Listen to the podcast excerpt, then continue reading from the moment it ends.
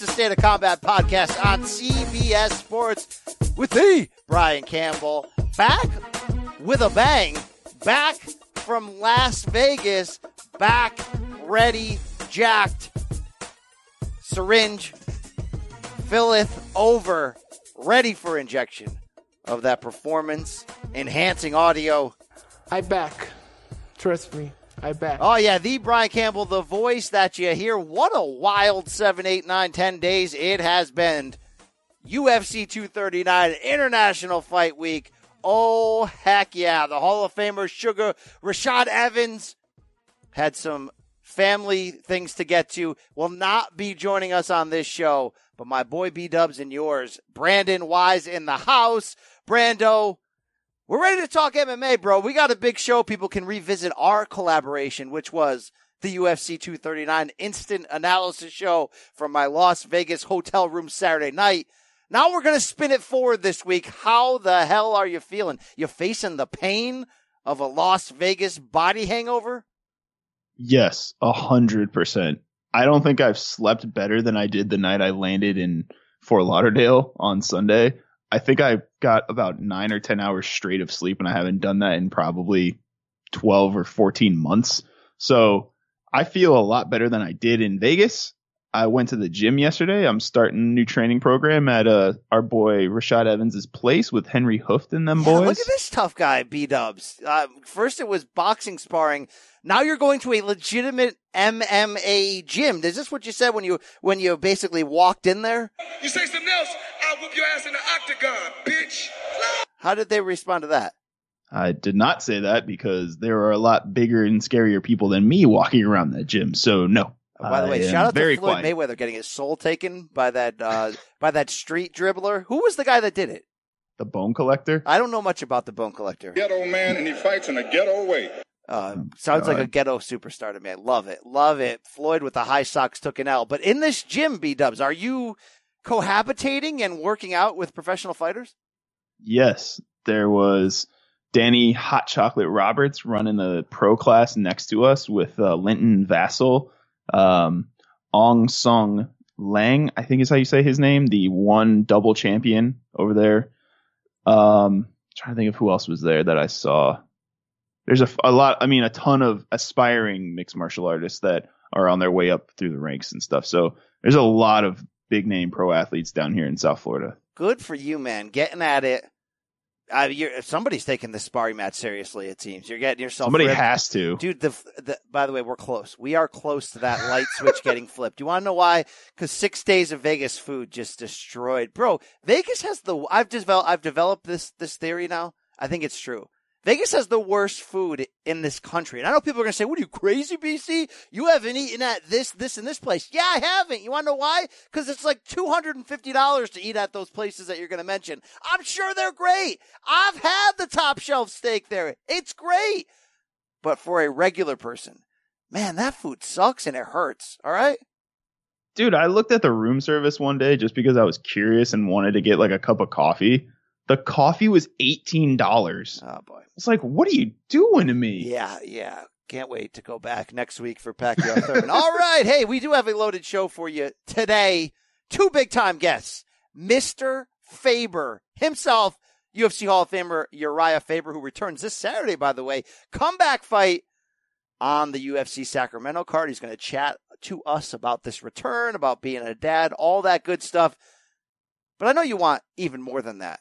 And we got it for you. Former UFC welterweight champion, ruthless Robbie Lawler coming at you from a rooftop in NYC, where not only is Robbie spitting hot fire, B dubs, but it was hot as a ball bag in that 90 degree New York City morning weather. Robbie and I were in a damn sauna atop that roof. I gutted it out, but it's an interview you want to hear. Why? Because he responds to everything Colby Covington said during this week's visit on the Ariel Helwani show on ESPN. So it's going to be some audio you want to hear for sure. Uh, Brando, you and I experienced that quote unquote dry heat in Las Vegas where they try to downplay it because it's 104, but there's no humidity. No, there's no humidity, but there's the tongue of hell uh, singeing your your open flesh and skin. I did a CBS H Sports HQ hit from there in the shade, and my feet were burning, bro. Like legitimately going to burn off.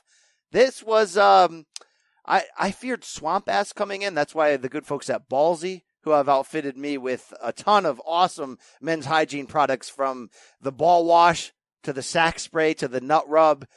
By the way, products I use and used in Las Vegas. Could have used them on the rooftop in New York today. But Brandon, this was a different kind of penetration from the heat, if you will. I think you did.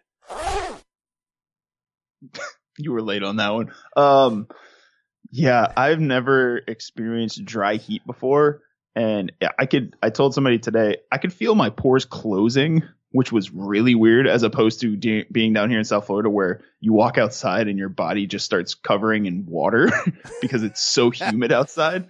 Um, yeah, that heat was no joke, man. Like like not to sound weird, but my lap, my lips got chapped almost instantly when I landed in in Vegas. That was It's just so odd. And I'm sure there's people listening to this who live in. And by the way, they're like, you know, stop complaining, BC, or maybe people who live near you in South Florida going, stop complaining, BC, or maybe people who live on my street in Connecticut and deal with humid summers that are saying stop complaining. But I'm going to complain for a second. Hey, UFC, I love you.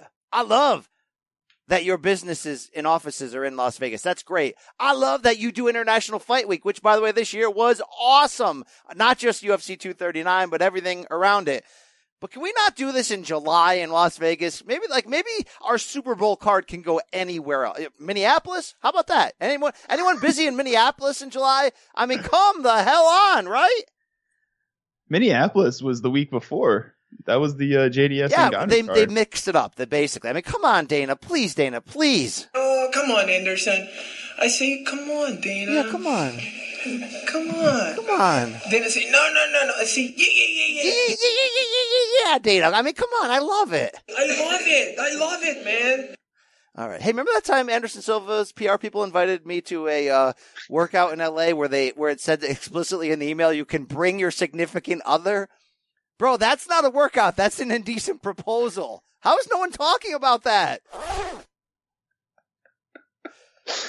yeah, we're not going to talk about it here either. All right. Okay. Hey, uh, by the way, uh, I, I'm not that you uh, inspected my man my man sauce or anything, but uh, the folks Whoa. at the well, sorry, wrong choice of words. Uh, my my my male sauce. Uh, wait, wait, wrong wrong adjective, wrong verb.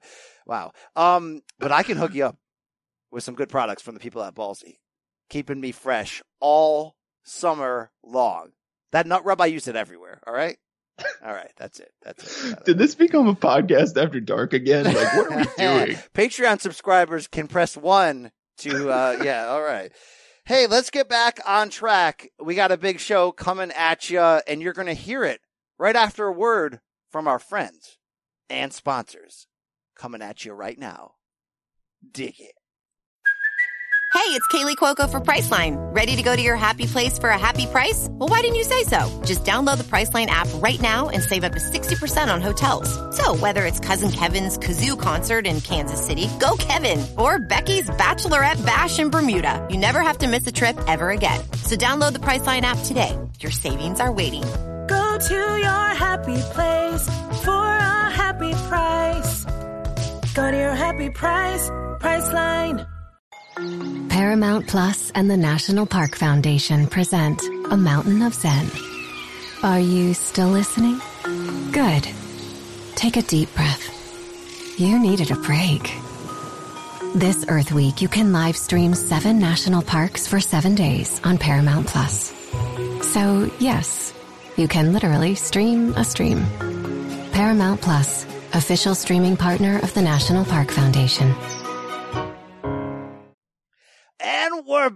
Back. All right. BC and B Dubs coming at you. Rashad Evans taking a break this week. A well deserved break, by the way. I mean, Brandon, the guy went into the Hall of Fame this past Friday and had that epic viral moment of the damn earthquake happening during his speech. And then he had to deal with the schmo on the red carpet. I mean, I, don't know if you saw that video, but um, shout out to Rashad. Love me, love me some sugar. Pour some of that Actually, don't. But what you know? What do you got? You were about to say something. No, that that's what I was gonna say. Was that earthquake was just like almost it almost became the viral moment of the weekend until Ben Askren was obliterated in the face. Yes. But yeah, man, that was again. We said it on the on the incident analysis show that there were two earthquakes while we were both together in Vegas, and we didn't feel either one of them. Oh, the, well, there was three. I felt the third one in my pants after eating that. Uh, what was that? That uh, remember I had that pancake. You got, pout- you got poutine. Well, yeah, I did that too. Remember I had that pancake at Tom's Urban that it was the size of a plate and it had chili on it and it had like spicy wings on top of it. What was I thinking, dude? You got fried chicken on, with a potato base of some sort. Cornbread pancake. And I had the warlock sitting next to me telling us you're talking want to talk about Patreon after hours, telling us very indecent things about his personal life. Love that man, Gareth A. Davis. Anyway, yes, earthquakes became the theme that week. I, I really hope, seriously, not just because I'll be in LA and Vegas this next week. I hope that's all buttoned up, bro. Me too. I mean, before we got into the arena on Saturday, I was kind of like, what's going to happen if there's another one? Like, is that big giant Jumbotron going to start shaking and I'm going to have to run or something? Like, Uh, yeah, not good. Uh, we do, uh, we broke all things down UFC 239 in our instant analysis show on Saturday. I did want to catch some things on the spin-off. Many of those members not only appeared on the Ariel Helwani show on ESPN, but we got a lot of news. I want to start with our new boy. By the way, I didn't give this guy love coming in. I love him now. Maheta, Maheta, Mahet. That song, by the way, epic, right? That entrance song he has. are you ever going to say anybody's name right? By the way, that entrance song though, from Shago, Shago Santos, is epic, bro. You know the one I'm talking about, right? That walkout Uh, song. Sing it again, please. No, I, I need I, to hear it's it. one per show, once per show. All right, it's I, I don't, I can't smell that thing again. There's a beautiful aroma that arouses me. Um, he dislocated every single part of his knee: the MCL, the PCL, the ACL, the RCL, the uh, meningitis. What, what else? Did he, the Meniscus. meniscus. Uh, dude, the guy's knee fell off. Yet Brandon, he went five hard rounds, and people like Brett Okamoto and many others actually thought he won. How tough is uh, a? How tough is Shago? B? Is he ever gonna walk again? Was this worth it? And C? I don't have it. What do you got, bro? yeah, I mean, they're saying he's going to be out until at least 2020. It's like, well, yeah, he's going to have to have like multiple surgeries on that knee just to get all the ligaments back together. him walking again sounds like it's going to take him at least a year just because it's so much damage and cartilage injuries on that knee now. I, I could not imagine him coming back to the octagon before International Fight Week next year, right? Like, think how long did it take Anderson Silva to come back from the shattered He came back somewhat quickly, right? Like not John Cena quickly, but not Tony Ferguson quickly, but somewhat quickly in his old age, right? But like a normal football player gets an ACL injury, they're out six to eight months most of the time for explosiveness and all that kind of stuff. I I just can't see him getting that kind of quickness with that much damage. Like Tony Ferguson was just the LCL, right? It was just one ligament snapped out of nowhere, freak injury. This is four different ligaments in his knee that have just completely dis dislodged and are no longer connecting the main pieces of his leg together. So I think he's going to be out until at least March. That's just a random guess, shot in the dark. I hope he could be the same because with a Yeah. performance like that, it's like you want to see him against the very best coming up. I mean, like you want it, man. Just as badly But as I want to play you this Maheta song. Uh, Here, hold on one second, Brandon. I tell me if you can hear this.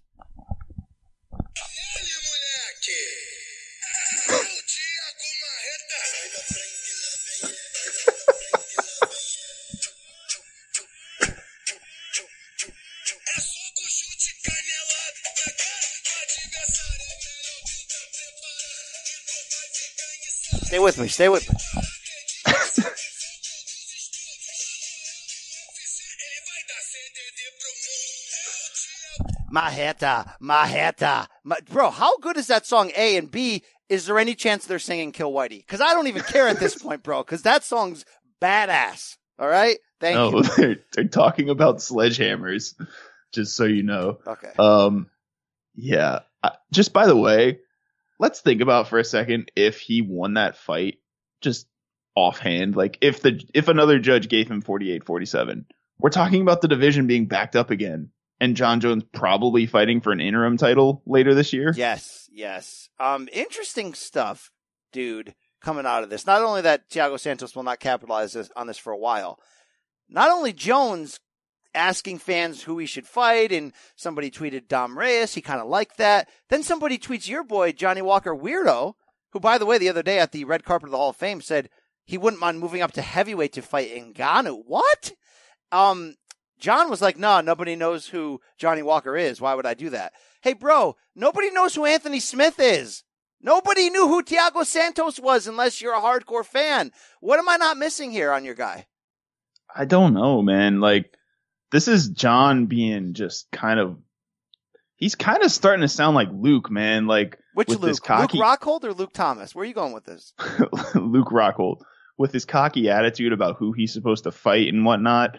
I don't like this side of Jon. It's like, dude, we get it. You're the best ever. But like, if you're really looking for legacy fights, get the hell out of 205. Like, why are you still doing this stupid game with fans where you're asking them for fights, but then anytime they bring an opponent to you, that you don't care and you think that they're beneath you? Well, yeah, they're beneath you. You're the goat. like, none of these guys are going to be on your level yet until they play, they fight you and beat you if they do. Yeah, I can't argue with that. I really can't. Uh, this is not becoming of the GOAT. You should be like, yeah, man, I'll fight them all, dude. I'll fight DC Stipe. Here's what I don't want to happen. What I do want to happen is Jon to go to heavyweight. What I also do want to happen is if DC beats Stipe in August, that they do DC Jon Jones 3. It's the biggest fight you can make in the sport, arguably, besides maybe Khabib Connor 2. And I don't want that to be 2 205. That's a, like, if it has to be, it has to be, but come on, don't do that. Um, I, I even want Jon to lie to us. You know, Floyd used to lie, Floyd Mayweather, and then fight like whoever he wanted, but he'd lie. The, I almost respect in combat sports liars who give us what we want, Brandon, than people who are just like, ah, yeah, nobody knows that guy. Why would I fight him? Um, on the other hand, about Jon Jones, I didn't know about this until I was on CBS Sports HQ this morning with my boy Tommy Tran. You know TT? You know my guy Tommy T? Yes. Great hair part, right? Yes. Fantastic hair in general. Tommy T told me he read that Jon Jones fought in a passive style to a certain degree against Shago because Brandon he had watched his teammate Holly Holm get KTFO'd right before that. I didn't think about that at the time. Of course, a lot of people that week were talking about that Albuquerque parlay. I may or may not have bought in on that and came up empty at the windows. Uh, but I didn't think about that emotional connection there. You know, because uh, they're friends. They're very close. You know, Holly's divorced and Jon and her very close, it seems, on social media. Do you think there's any, would you put any stock in that, bro? Yeah, I, it makes sense. It's the same kind of feeling where if Holly would have won, a lot of the coaches that are on Amanda's team were on Thiago's team as well. You know, like they're both ATT products with they share a head coach and Conan, your boy. So I could have seen that happening the other on the other side too. Does Conan Silveira have a nickname by any chance? I think it's just the one that you gave him. All right, all right. Come on, it fits. It fits. Brazilian Trek. I mean, it's perfect. It is perfect. wow, what a week for ATT, brother. What a week for your backyard. Um, let's do anything else spinning off of two thirty. Oh, not related to two thirty five, but John Lineker got cut in one championship. Picked him up. Welcome to Singapore. You you you feeling that? I like that. I think what's his weight class going to be though? That's my only question because obviously he's had issues with his weight cut in the past, and they do the different types of hydration cut like system. So is he going to be like a 155er there? Um, I don't know.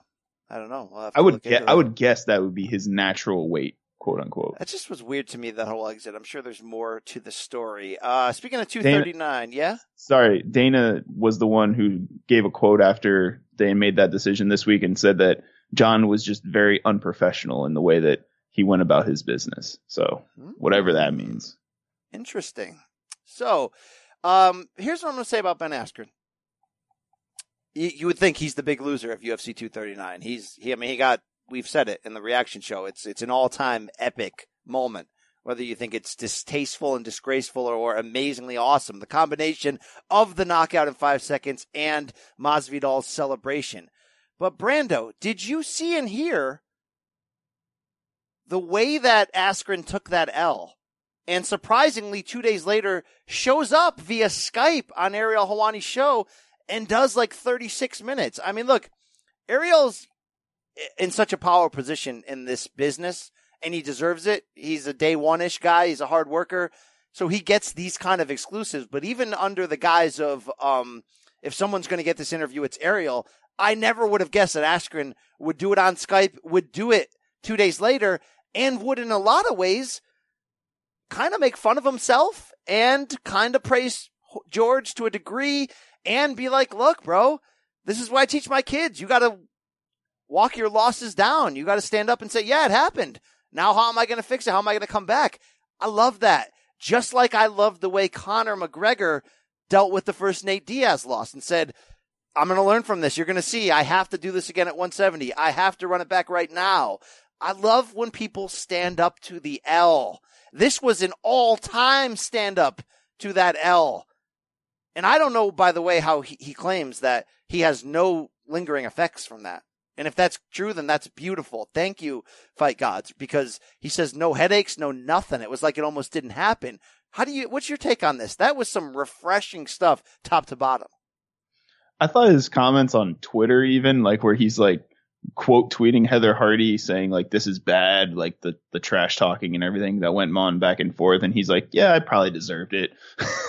I was like, I mean, yeah, you did probably deserve it, but that's great. Like he did everything leading up to this fight and then post fight that you'd want from, as a promoter, right? Like he helped you sell the crap out of that pay per view. People were more ex- like we talked about before. People were more excited about that fight than really either the main event or co-main event, and it was because of the trash talk and like the perceived and real bad blood between them.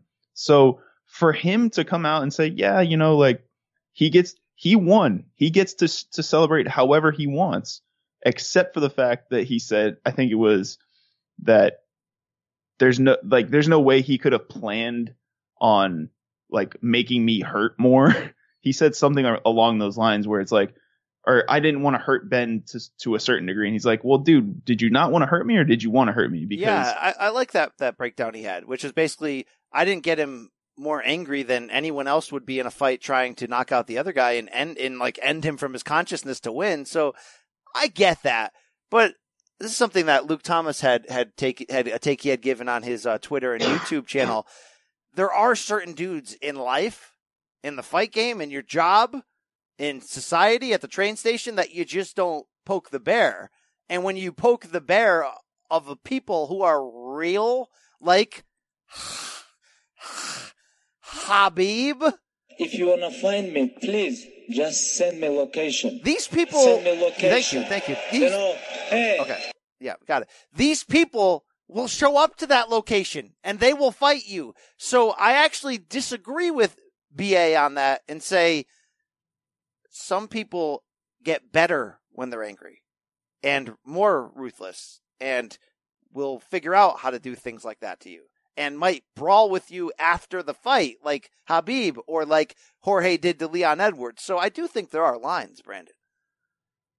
Hey man, he said he's gonna find him at Whole Foods one day, so just make sure you got the videos ready to go for that. Yes, indeed. Yes. Um, I think that's all I have to say about 239. You? You want to make some more Song Yadong jokes? That's that's not acceptable. I've never made one in my life, nor on, in front of a microphone. Okay, the Donger and I are great. You heard him on our podcast. Love that man. His his mentor, Mr. Faber, Oh, will be on the show today. Do you want to talk about the Holly Holm stuff?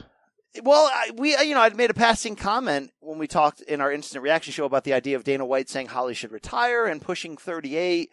If she can't get over the hump against the elite, maybe she should for stoppage loss. I said, is the, are there, is there a boxing super fight we can make? You and I determined that Claressa Shields probably too big, but I saw on boxingscene.com, which is, by the way, is a CBS property. So shout out to Rick Reeno and the folks at Boxing Scene, a great website for up to the second boxing news. uh, that Katie Taylor, the Irish Olympian and rising women's star at lightweight, 135 in the boxing game, is interested potentially in Holm. Now, they did say in the story that Holm's KO loss somewhat mutes that idea, but I wonder if that's a possibility. I don't know Holm's contract status, but if she, she obviously was a boxing champion at a time when no one cared about women's boxing, then was a major part in the Rousey fueled rise of women's MMA. It may be nice for her to Brandon to go back and collect a couple paydays if possible. And you consider Katie Taylor, someone we didn't think of at the time, is in her weight class in boxing. So is Mikaela Mayer, the top rank uh, women's unbeaten prospect who fights on ESPN a lot. I don't know, man. Why not, right? So when we talked about it at first, I was kind of like, no, why would she do that? That seems like a really bad idea. She's older now. She's taken more damage in UFC fights than she had in her boxing career. And really at the time, I was like, that's just like, why? But now I'm thinking about it more and more.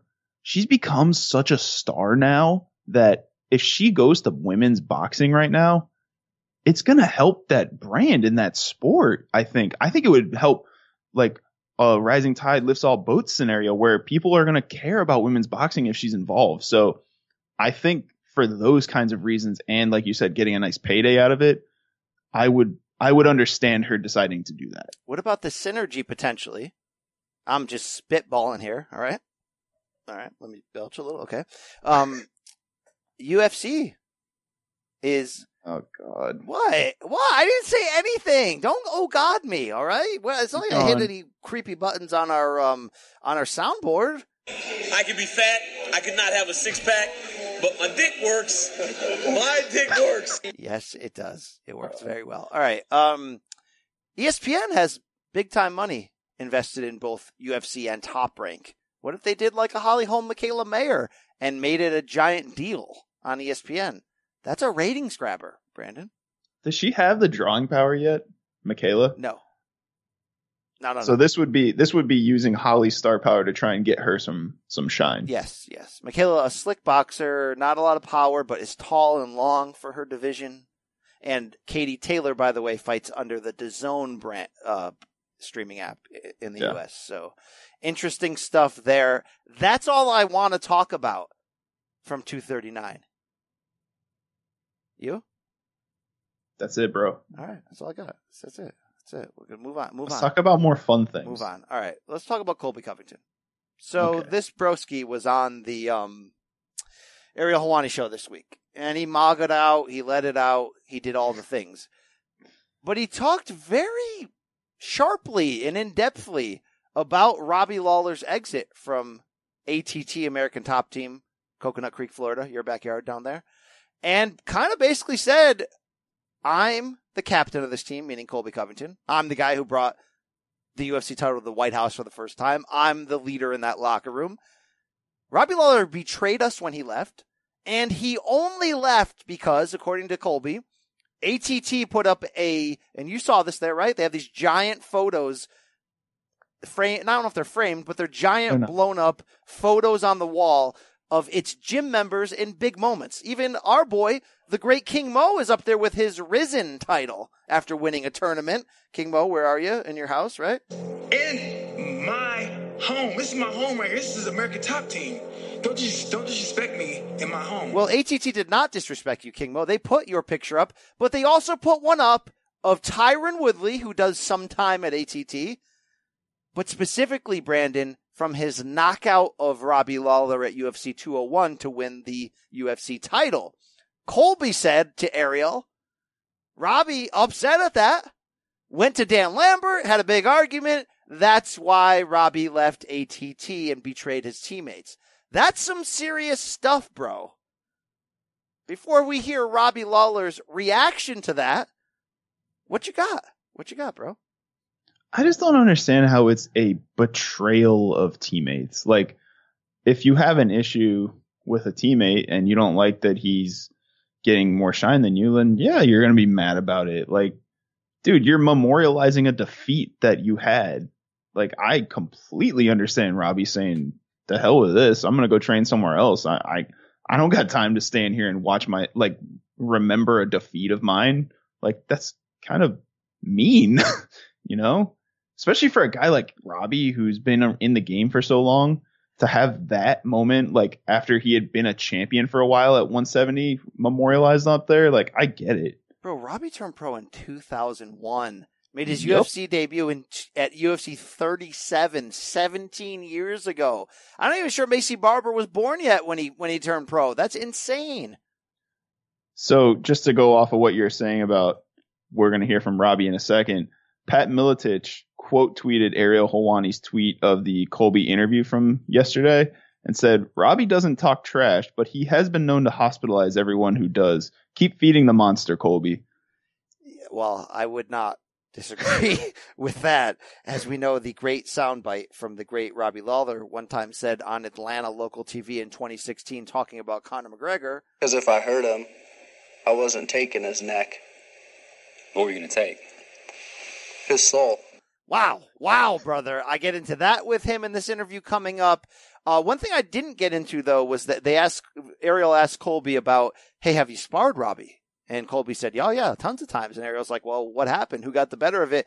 And Colby quickly said, I, you know, I don't tell. A, a real man doesn't tell about that. Now I get that that's gym code, Brandon, not to tell. And that's something I forgot and didn't ask Robbie, by the way. So spoiler alert. Not getting that answer right now. BC sweating bullets atop that building this morning. But Brandon, um, I kind of feel like isn't it on brand for Colby to either lie or to tell what happened and be like, "Yeah, man, I took him down like like crazy. I destroyed him." Or did do you think it was the opposite and that's his only way of sort of presenting that? Uh, I mean, is he known to be lying about these kinds of things? He's kind of known to be lying about a lot of things. I mean, I I know some of what you're talking about, but I don't know, man. I I feel like there's a piece of truth, and then Colby expands on it. You know, like there's probably a particle of this that's or a morsel that's true, and then Colby makes up the rest of the story, and then creates this monster now that is probably going to end him in a few weeks. Wow, early prediction, early spoiler alert. Hey, let's get into it right now. It's your August 3rd headliner on ESPN. Former champion. He's ruthless. It's hot and sweaty. He's on a New York rooftop with your boy coming at you right now. It's Robbie Lawler. Oh, yeah. Enjoy. The skyline of Manhattan behind us. Things are about to get ruthless on this rooftop with former UFC welterweight champion Robbie Lawler ahead of your August 3rd return, Newark, New Jersey, across the river against Colby Covington on ESPN. Robbie, true or false, doing these media rounds, maybe not your favorite thing ever in the world. Yeah, I don't really enjoy this too much, but uh, everyone I've been working with today has done a great job of, of carrying me. All right, I'm going to put you in the hot seat, not just the hot sun under you today, but you're going in there against a true trash talker, a troll, and Colby Covington. And there's a little bit of soap opera, a little bit of drama. Not sure if you saw his appearance Monday on ESPN's Ariel Helwani show, but he said this is more than just a fight. There's a beef here. There's a betrayal in terms of your exit from American Top Team. How do you react to that? I don't. I just let him tell whatever story he wants, and I just show up and fight. All right, well then let's go on the record here. He says, his words, a framed photo of Tyron Woodley's victory over you for the UFC title in 2016 was on the wall of ATT, and that led to your exit. That's funny. I'm I'm just being me, and I'm not too worried about what anything anybody thinks. No hard feelings for you and ATT in the long run? None. No, I just moved moved another direction and moved on. Well, I love that, Robbie, because you've always been about business and fighting, and not even really about business. Just no trash talk, no nothing. It's about getting there. It's about honor. So when you're facing off against a guy in Colby Covington in a hot division, you know this guy's a talker. You know he's a troll. What are your real feeling feelings? What are your real thoughts on him?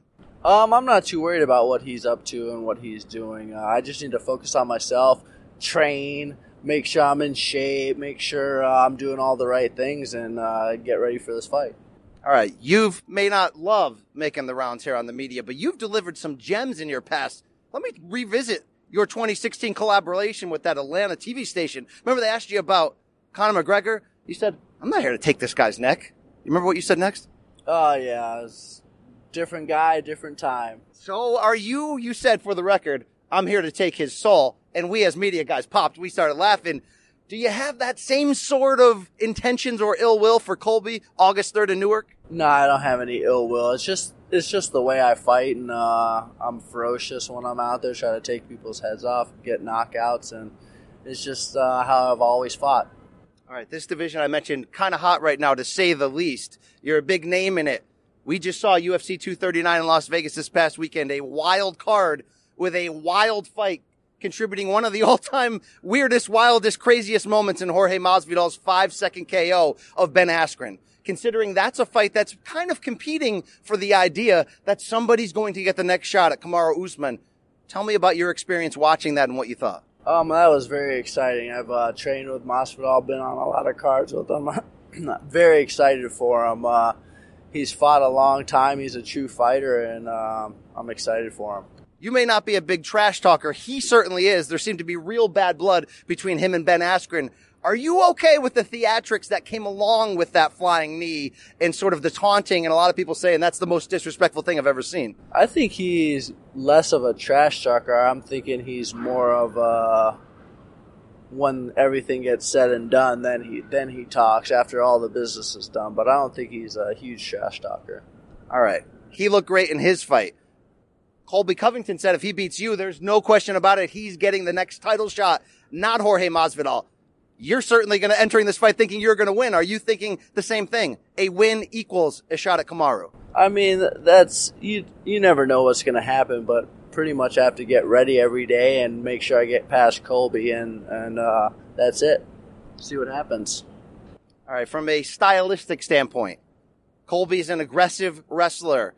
You're a ruthless striker. How's this fight going to play out? What's it going to look like in there? Um, I think it's going to be a battle. Uh, two guys going at it. Uh, he's going to try to push me around and, and dictate pace and uh, get in my face and try to grind me out. Just have to uh, put my hands on him and uh, stay busy. You certainly can't deny what Colby has done, getting to the level of the interim title, beating some big names there. Do you subscribe to the theory, though, when it comes to facing the true elites, which you are, that he's a little bit too one dimensional as a wrestler? Can he strike with you if needed?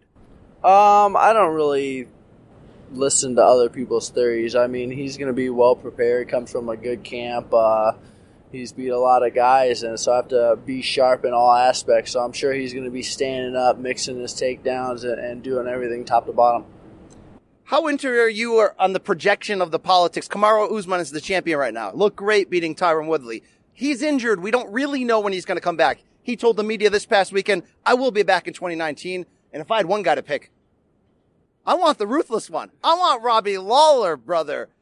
If Kamaru can't make it soon, would you be into the idea of an interim title fight? Would you be in the idea of a violence on violence matchup with Jorge Masvidal if needed? How do you sort of look at the future even beyond August 3rd? Um, we'll see what happens. Uh, have to get past that one fight, and uh, that's it. And uh, UFC kind of decides all those things, but I know a lot of these guys personally, so uh, we'll see. We'll cross that bridge when it happens. Well, as the sweat drips from our forehead atop this rooftop, if I'm imagining the idea of what a Robbie Lawler three piece in a soda Jorge Masvidal fight looks like, my insides start to make feelings and happenings and noises and rumbles. Does it do the same for you? Oh, you just hope he doesn't bring the whole buffet. So uh, he's doing a great job, and uh, more power to him. And I'm excited for him, and I'm going to keep doing what I do is just go out there and try to beat people up. All right, you had a fight with Ben Askren, obviously, in your last bout. It's a loss, but it was controversial with the bulldog choke. Did you tap? Did you pass out? Could you give us your breakdown of what actually happened in that one? Um, I kind of told everyone what happened. Uh, Herb checked my freaking arm. I gave him the thumbs up. Obviously, wasn't paying close attention to that and uh, called it prematurely, and it happens. I mean, uh, first of all, I put myself in that position, so uh, hats off to Askren. But uh, what can I can control is how I got in that position, how I cannot get, I don't want to get back in that position. So it's just one of those things you live and learn and and try to get better. It was a mistake on my part, but uh, I definitely wasn't out, and shit happens. I mean, you were completely humble in the post fight interview, which I respect. The decision was what it was. Did you take any, I don't want to say celebration because that's not your style, but did you take any good feelings? Askren gets the win over you. Then he takes a devastating loss. Now you're sort of elevated past him in the ladder on getting back to that title shot. No, I wasn't too worried about that. As soon as I got done with my last fight with Askren, I just went back to how can I get better, and and that's what I always focus on. Everyone's focused on this guy, that guy. How can I get here or there instead of focusing on themselves and getting better. And uh, there's a lot of areas I need to get better, and I'm gonna continue to do it. All right, you're 37, but you still got it. I mean, you dropped Ben Askren on his damn head, if you will, and I know you did, and you still will. So how do you feel against all these young lions these days? How has the evolution of Robbie Lawler, which was a great story from Strikeforce to a UFC world title, but how about the last few years? I know you took a break after the Tyron Woodley loss. How are you feeling right now in general? I feel pretty good. I mean, it's hot up here, but uh, other than that, I mean, I just working hard and uh, trying to get better and taking care of my body and uh, helping these young and up up and comers uh, get be- get better so that they can help me get better. So it's all about a give and take with these new fighters, and they're helping me. I'm helping them. All right, all right. Well, your evolution I mentioned was always a great story because you were this fun brawler with Strikeforce. Yes, you won a title with Elite XC back when Gary Shaw was wearing those full sweatsuits. I know we all remember those days. But you returned to Newark for the first time in 17 years on August 3rd, going back to Elite XC, your first fight with Scott Smith, 2002. What kind of memories you have from those days? Uh, I'm not sure those dates, but uh, oh, 2008. I'm sorry, 2008 was that fight. So, I mean, I've fought a lot of places. Uh, it's business as usual. It could be outside in the backyard. It could be down the street. it doesn't really matter. I just show up and fight, and uh, it's just an octagon, and uh, it's going to be me and Colby. My reference to 17 years ago, 2002, is your UFC debut. UFC 37, I believe. You came in, I mean, at a time that that's really prehistoric almost to be comparison to where we are today. 2019 billion dollar ESPN deals. How much do you think back of that? You came in and, and, and back then, and you're still going today. Um, I just had a lot of good people around me uh, teach me the ropes, and uh, I was blessed enough to uh, always want to work on my body and make sure I'm taking care of myself, and uh, just continuing to do that, uh, take care of myself, and, and stay smart and train smart. mentioned Kamaru Usman was mentioned your name as a guy he'd like to fight for the title. What was your opinion of his victory over Tyron Woodley and him now standing as the new UFC welterweight champion? Um, he's doing a great job. He's a very strong athlete. Uh, he broke uh, T Wood down really well, uh, imposed his will, and pretty much won start to finish of that fight. And uh, hell of a competitor. He's a very smart fighter who uh, breaks people down. You were supposed to, of course, rematch Tyron Woodley a couple weeks ago. Fight fell through. Woodley's hurt. How much do you still want that fight from the idea of retribution, getting back what was lost at UFC 201 when he lost the world title? Um, I think it's a big fight, uh, not because of anything you said, because he's the number one ranked guy in uh, the world, uh, second in line. So it's a big fight as far as getting you up there, but it is what it is. You live and learn in life, and uh, from that loss, I uh, was able to learn a lot of stuff, clean up a lot of aspects and that I needed to clean up, and uh, everything's a learning experience, and I'm getting better. Up here on top of the roof, so I won't hold you much longer with this beautiful view of Manhattan behind us. You'll be coming back, of course, across the river July 3rd in Newark. So, Robbie Lawler at 37. Still pretty damn ruthless. We love watching the highlights of the MacDonald brawls and all that great stuff. But why are you still in it? What is still motivating you today? I love competing. I love getting better. I love pushing myself every day, and I and I love uh, fighting all these youngsters and uh, pushing myself to the limit uh, to be, be the best I can be. All right, final thoughts here as we enter ESPN August 3rd. I know you don't want to get in the Colby Covington drama. I know you don't want to return his trash talk fire with your own or play up any kind of bad exit from ATT, but you have a message for this guy, for the MAGA champion of the world, the former interim belt holder, Colby Covington. Nope. Tough words from a tough man. We'll see him back in that cage. I will get a sweat rag August 3rd on ESPN, headlining Robbie Lawler back. Maybe that close to another title shot. Can't wait to see it. Thanks so much, Robbie. Thank you. Oh yeah, we're back. Hey, special thanks to Robbie Lawler for joining me. Brando, I love him because it's like pull no punches, dude. I'm Robbie Lawler. I like fighting people, not for the money, not for the fame, not for the trash talk, because I'm a ruthless competitor deep inside. I think that was more charismatic of a Lawler than normal. And I think it was kind of on brand for him to straight up no sell every single thing Colby said and basically say, nope, didn't happen that way. Nope, nope, nope. Off camera, I, I pushed it a little deeper and he basically said, look, man, I know the real story about what happened to ATT. My family knows it. ATT knows it. It's really not that big of a deal. Everybody's cool.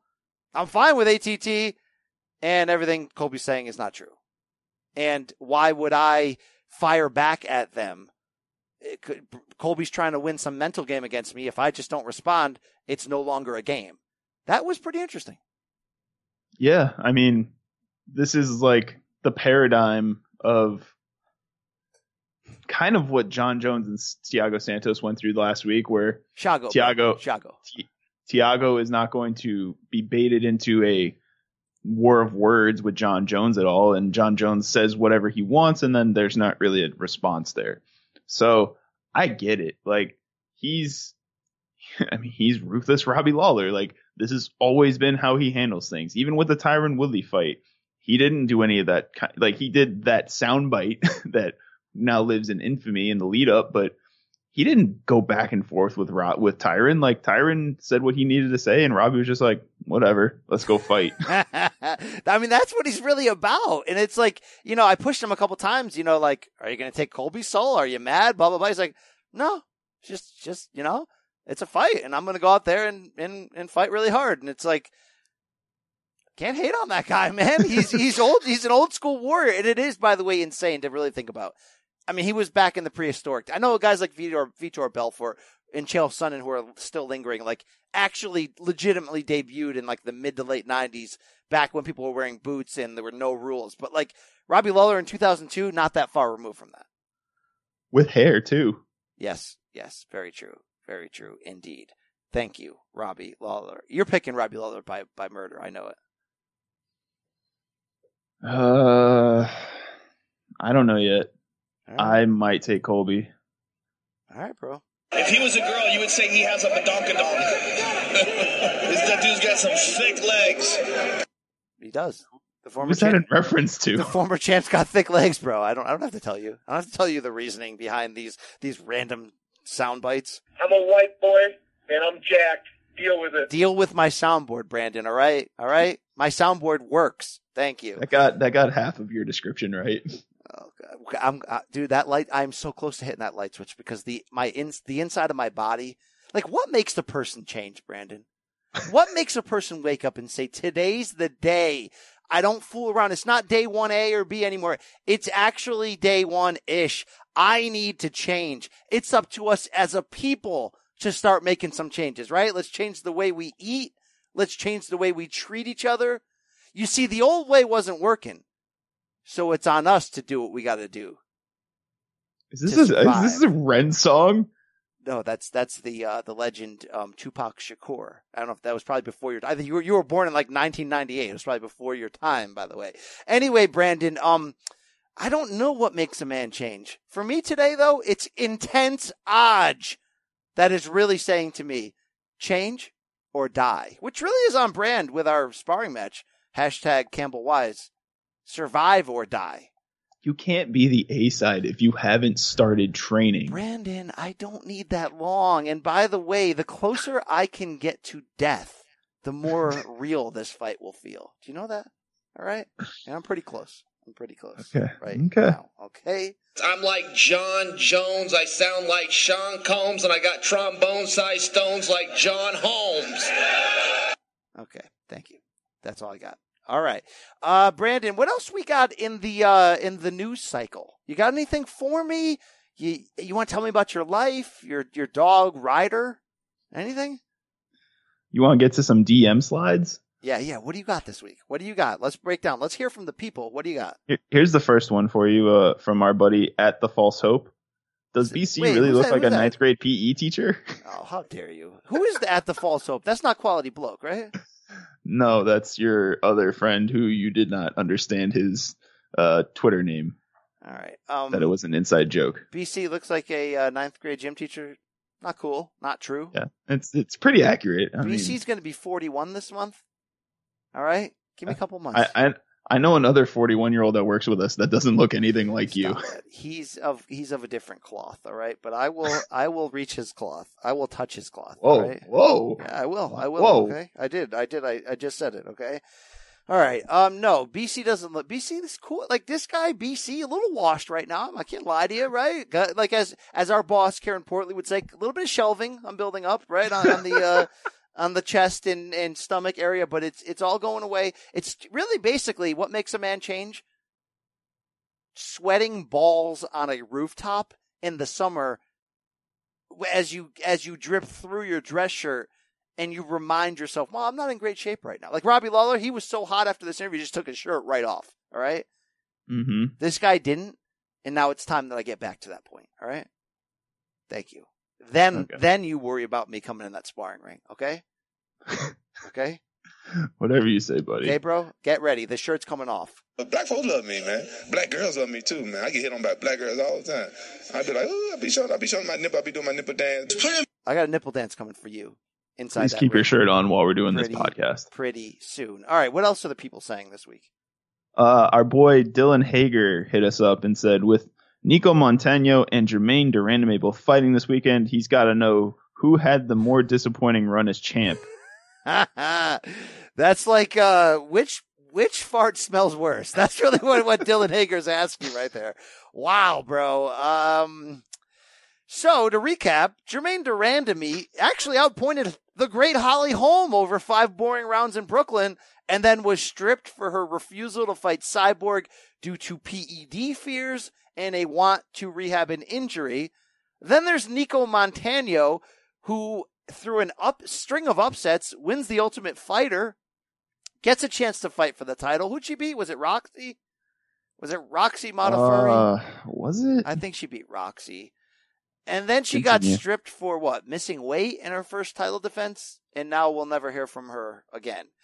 Um, I will say the worst by far here is Nicco Montano because Germaine de Randamie, at least Brandon, was a fighter you had kind of almost heard of before that. You knew about her kickboxing uh, pedigree, her history there, and she beat Holly Holm. Right? Both got screwed. I think Montano got screwed more, but was certainly a far less believable champion and really both banged the drum that, hey, UFC, you don't have the talent or depth to put out these divisions, and you rushed both of them as well, which is why history will tell us that Germaine de Randamie and Nicco Montano once wore the strap. So just a full full circle on Nicco. She did beat Roxanne in 20, December 2017, unanimous decision to claim the flyweight title. Was then scheduled to fight Soraya Eubanks. Uh, oh no, I'm sorry. Soraya Soraya is the one who pulled out of that fight. That's why she fought Roxanne. But then she was scheduled to fight Valentina last December, last September at No, UFC no, Soraya 228. didn't pull out. Montano missed weight and got hospitalized and couldn't make the fight. Then Soraya got plugged in, and then she missed weight but still beat Roxy in New York.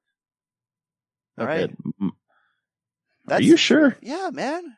Roxanne. Right? Wow, I just Peter Brady. Jeez. anyway, um, yeah. So then she was supposed to fight Valentina last September, and then got hospitalized the day of the fight. I think it was, or or at weigh-ins, or at weigh-ins. Sorry. Yeah. Yeah. So then she was stripped of the belt and has never fought. Has not fought since. She has not fought in a UFC fight since beating Modafferi on December first, 2017. Yeah, the answer is Nicco. God bless her. Yep. You got anything One else? more. Yeah, what do you got? One got? more. Our producer, the great Mikey Mormile. I love that guy. came over the top. He said, "What does Amanda Nunes need to do to pass Jon Jones in goat talk?" It's a, it's a fair conversation here. Um, let's let's have that legitimate conversation. We teased that on our reaction show. What what, what would she have to do? Because I think it's separate from pound for pound. I don't think men's and women's pound for pound should be together because that pound for pound is like the mythical idea if they all fought, Right. and they're not going to fight. All right. Women's suffrage is a real thing. Women can vote. They can drive cars. They can fight.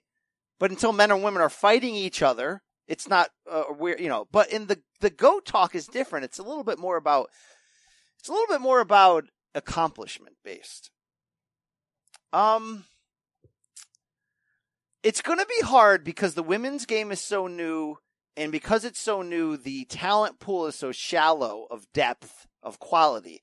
I mean, by the day, by the way, Ronda Rousey's great reign, like you're never going to take away from Ronda Rousey the impact she had on the sport, bringing women to the forefront. It's only because of her that there's a UFC women's game, of course. But day by day, her reign looks less and less because the sport's evolving and people are getting better. Just like Royce Gracie, by the way. True legend. But no one's taught, and I know that he had a little bit different because it was open weight, so it was a little more dangerous.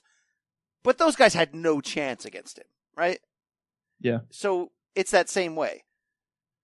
But yet, even with that as your long winded foundation, Brandon, I will tell you that Nunes has destroyed everybody she's been in the damn cage with, with the exception of Shevchenko, and yet she beat her twice. So she's kind of done everything we would have wanted. She's gotten better. She's destroying. Why are you pointing at me? I'm not pointing at you. Did I do I have a a, a Bugar? What do I have going on? Mario was walking by. That that forty one year old Mario, yeah, I'm telling Yeah, him I'm coming for him too. All right, thank you. All right, um, no, don't, actually, do not tell that man. That, that man's actually trying to train for a fight right now. Don't go near that man. Anyway, Brandon, what would she have to do? She's kind of doing everything possible in her power. She not only cleaned out uh, cleaned out her division, beat every possible legend, moved up and fought the greatest of all time at the time, Cyborg, and even tried to move down and cut some weight to see if it's possible that she could take Shevchenko's belt. So what else could she do to pass Jones? She'd have to linger for a long time. And she'd have to never lose again. And she'd have to continue to evolve and get better, which she's doing, which is amazing. And she'd have to basically get busy with both titles and beat every person that's eligible to fight her. And at the same time, women's MMA in those two divisions would have to quickly get into the reproductive phase and produce some names or more credible fighters for her to beat. No, not that type of reproduction. I mean, what, what the hell, the hell is wrong with you? Okay. number four, number five here. Um, I don't know if it's going to happen, Brandon. I mean, Jon Jones is amazing and his run is longer and more impressive and he's eventually going to move up to heavyweight. And guess what, Brandon? You ready for this? You ready for me to tell you some freaking truth? Bro, Speak it, bro. when Jon Jones moves up to heavyweight, he's going to beat all of those guys. Uh, It's going to look like Roy Jones against John Ruiz when he moved up to heavyweight. Will there always be danger? Yes. It's heavyweight MMA with four ounce gloves. But he has the size. More importantly, he has the smarts. He certainly has the speed. He's got a longer reach than all those guys. He kicks way better than all those guys. When that guy moves up, he's going to put distance in that goat talk. Distance between him and Spider Silva, GSP, Fedor, Daniel Cormier, Demetrious Johnson, and Amanda Nunes, who all currently have a seat at the big table. Not the big boy table, the big person table. Okay, Amanda, welcome to immortality. Thank you. You've done great. I do not think you can catch Jon Jones unless this man starts imploding and losing and damaging his reputation. Your thoughts, Wiseth. Okay, so you want me to give you thoughts after you just went on like a three and a half minute Yes, rant? because that's what we do on podcasts, all right? Okay, so I'm gonna go back a little bit to your comparisons for Ronda Rousey at this point and where she fits in history. You think she's Gracie? I would say she's closer to Chuck Liddell, just because of the impact that she had, the crossover stardom, that she was the next quote unquote crossover athlete from UFC that made an impact on the sport. Um, but yeah, I think Amanda is at the point where like you said, she's going to need to linger. But I just don't like, we put Jon Jones up there and we say that he might be hurting his legacy by fighting Johnny Walker weirdos and We're not Anthony hurting Smiths. it, just just just lateraling it. but it's not, it's not doing anything, right? So how would, how would it be the, any different for Amanda to just keep fighting Aspen Ladds or Germaine de Randamies or Soraya Eubankses. You know, like how is that helping her legacy at all when she's already beaten everybody, you know?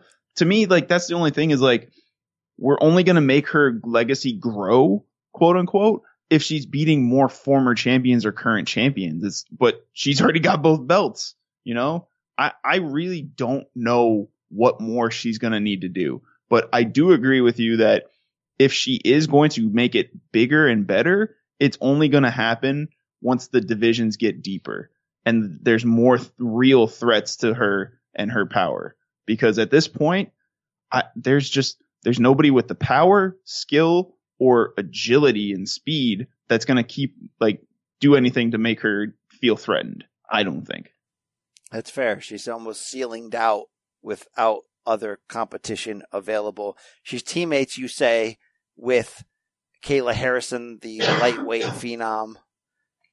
Yeah, she could probably fight Shevchenko a third time at 35, and I'd be here for it. Let's get a rematch going with Cyborg, all that stuff. That's it. That's the bottom line. Yes. Are you ready to get on to this weekend's festivities, Brandon? Yes, sir. Is there a Bellator card this weekend? On Ain't- Friday, yeah, actually, Ain't there like a Julia Budd main evented Bellator card? in uh, your favorite Thackersville, Oklahoma. God. Can I bring in Keith Thurman to tell you about that, about what I feel about that? Yes or no? You should just go ahead and do it. All right, you got to give me more time. Okay. Um, regarding this Bellator card this weekend, sounded boring.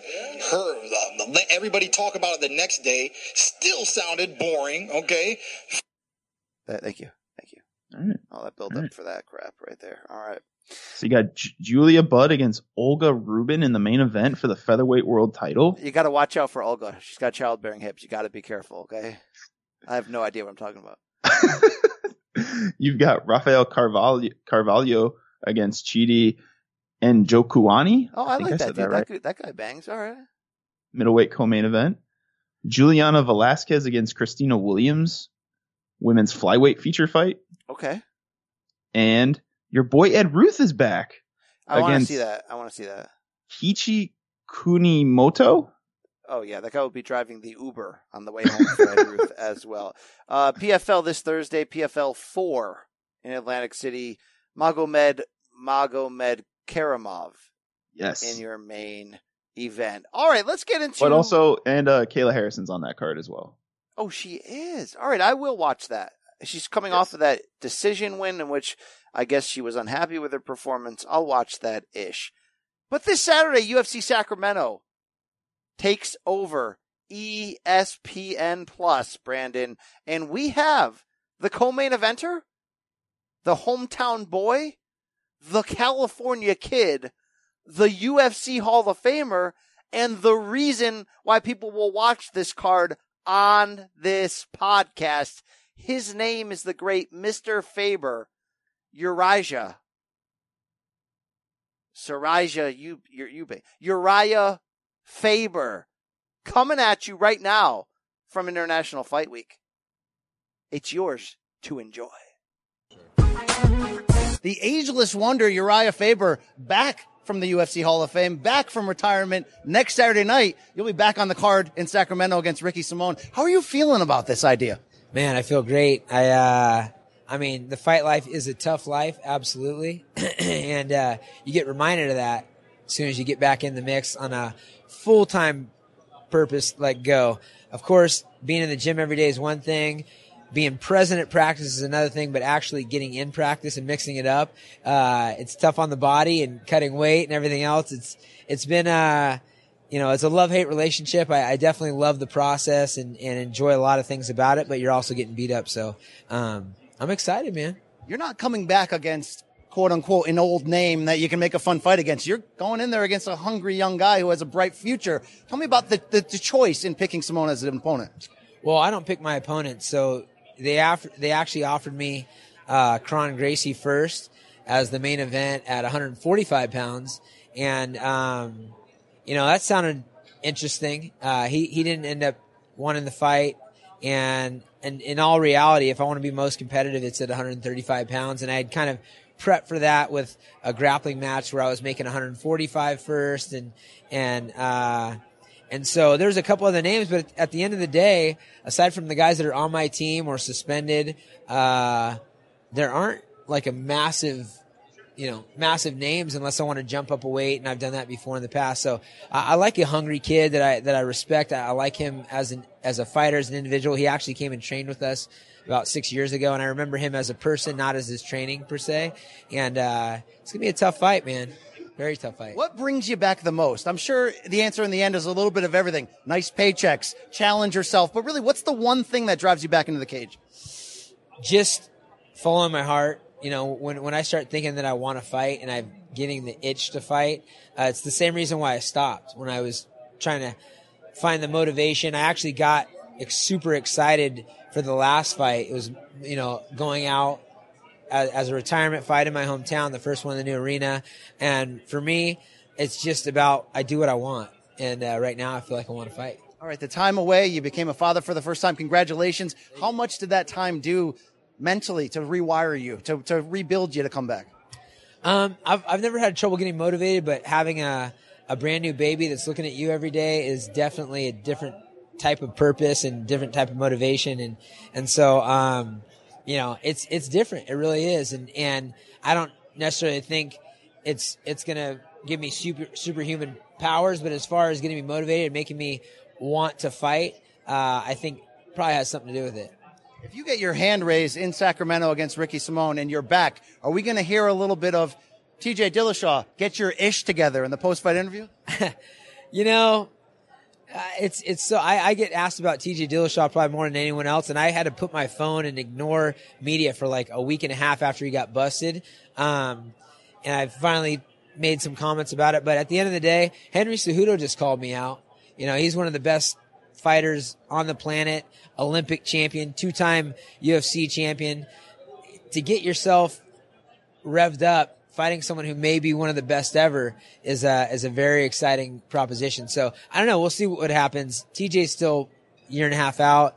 Um, I'll be 41 and a half at the time. Who knows? I don't know if I'll be reverse aging at that time, but, uh, probably not. Mr. Faber, as the great Sage Northcutt would, would tell you, thank you so much for your time. Best of luck on the comeback in Sacramento. I appreciate it. Thanks guys. Enjoy the fights. All right. Special thanks to Mr. Faber. Brandon, I love when guys take a break from the sport. Get some, cause you know, this sport, it doesn't always pay enough. It forces you to stay really active. Great for fans, not always great for fighters. They fight through injuries. They do a lot of craziness, but sometimes they take a break. And I know Faber's a little bit of a different case because he's old. He retired. He's already in the hall because they don't wait. You can retire tomorrow. They'll put you in the hall the next night, basically. But he's 40 years old and he sounds, looks, and seems to feel reborn by the break. Yet he's taken on a tough man in Ricky Simon, who's kind of a riser at bantamweight. What are your thoughts on Faber's interview and whether we should all hold out hope here that this is anything but, hey, let's see if I still got it? I have very little expectations for him in this fight, man. I I understand what you're saying about it's good that you see some guys take time off and and make their way back, but he didn't show me anything in his last few fights that gave me any indication he can compete at the elite level anymore. Like it was it wasn't sad to watch because he wasn't getting stopped and finished and all that, but he just clearly wasn't winning fights. You know, like he was just out there and getting outpointed. I think who did he beat in his last fight? His uh, farewell fight was it that uh Brad that weird Pickett. cowboy, Brian Brad- Pickett? Yeah. Brad Pickett, yeah. Um, yeah, I I don't know. I I think Ricky Simon is somebody that he's probably not taking seriously enough. Like Ricky Simon is legitimately good fighter, and I don't know if he's under the impression that he just thinks he's gonna walk through Ricky Simon because didn't he? He said he handpicked him, kind of right? Like they kind of just presented No, him he a said he options. pick his fights, but he didn't have a problem with it. You know, I would have thought he was going to come back against a veteran, a Cub Swanson type. We've had this argument before, but um, he's helping them move tickets here. I just don't get in heck how he's not in the main event. And you can sit, certainly argue and say, BC, what do you want? A 40 year old guy who's been off for three years almost to come back in a five round main event. No, I don't think every main event should be five rounds. I think when Bellator puts Chael Sonnen out there in the main event and they go three, it makes sense. But I'm into this fight. I want to see if he still has it. I don't know where the end game would be. At. Well, actually, I do because you heard him in that interview.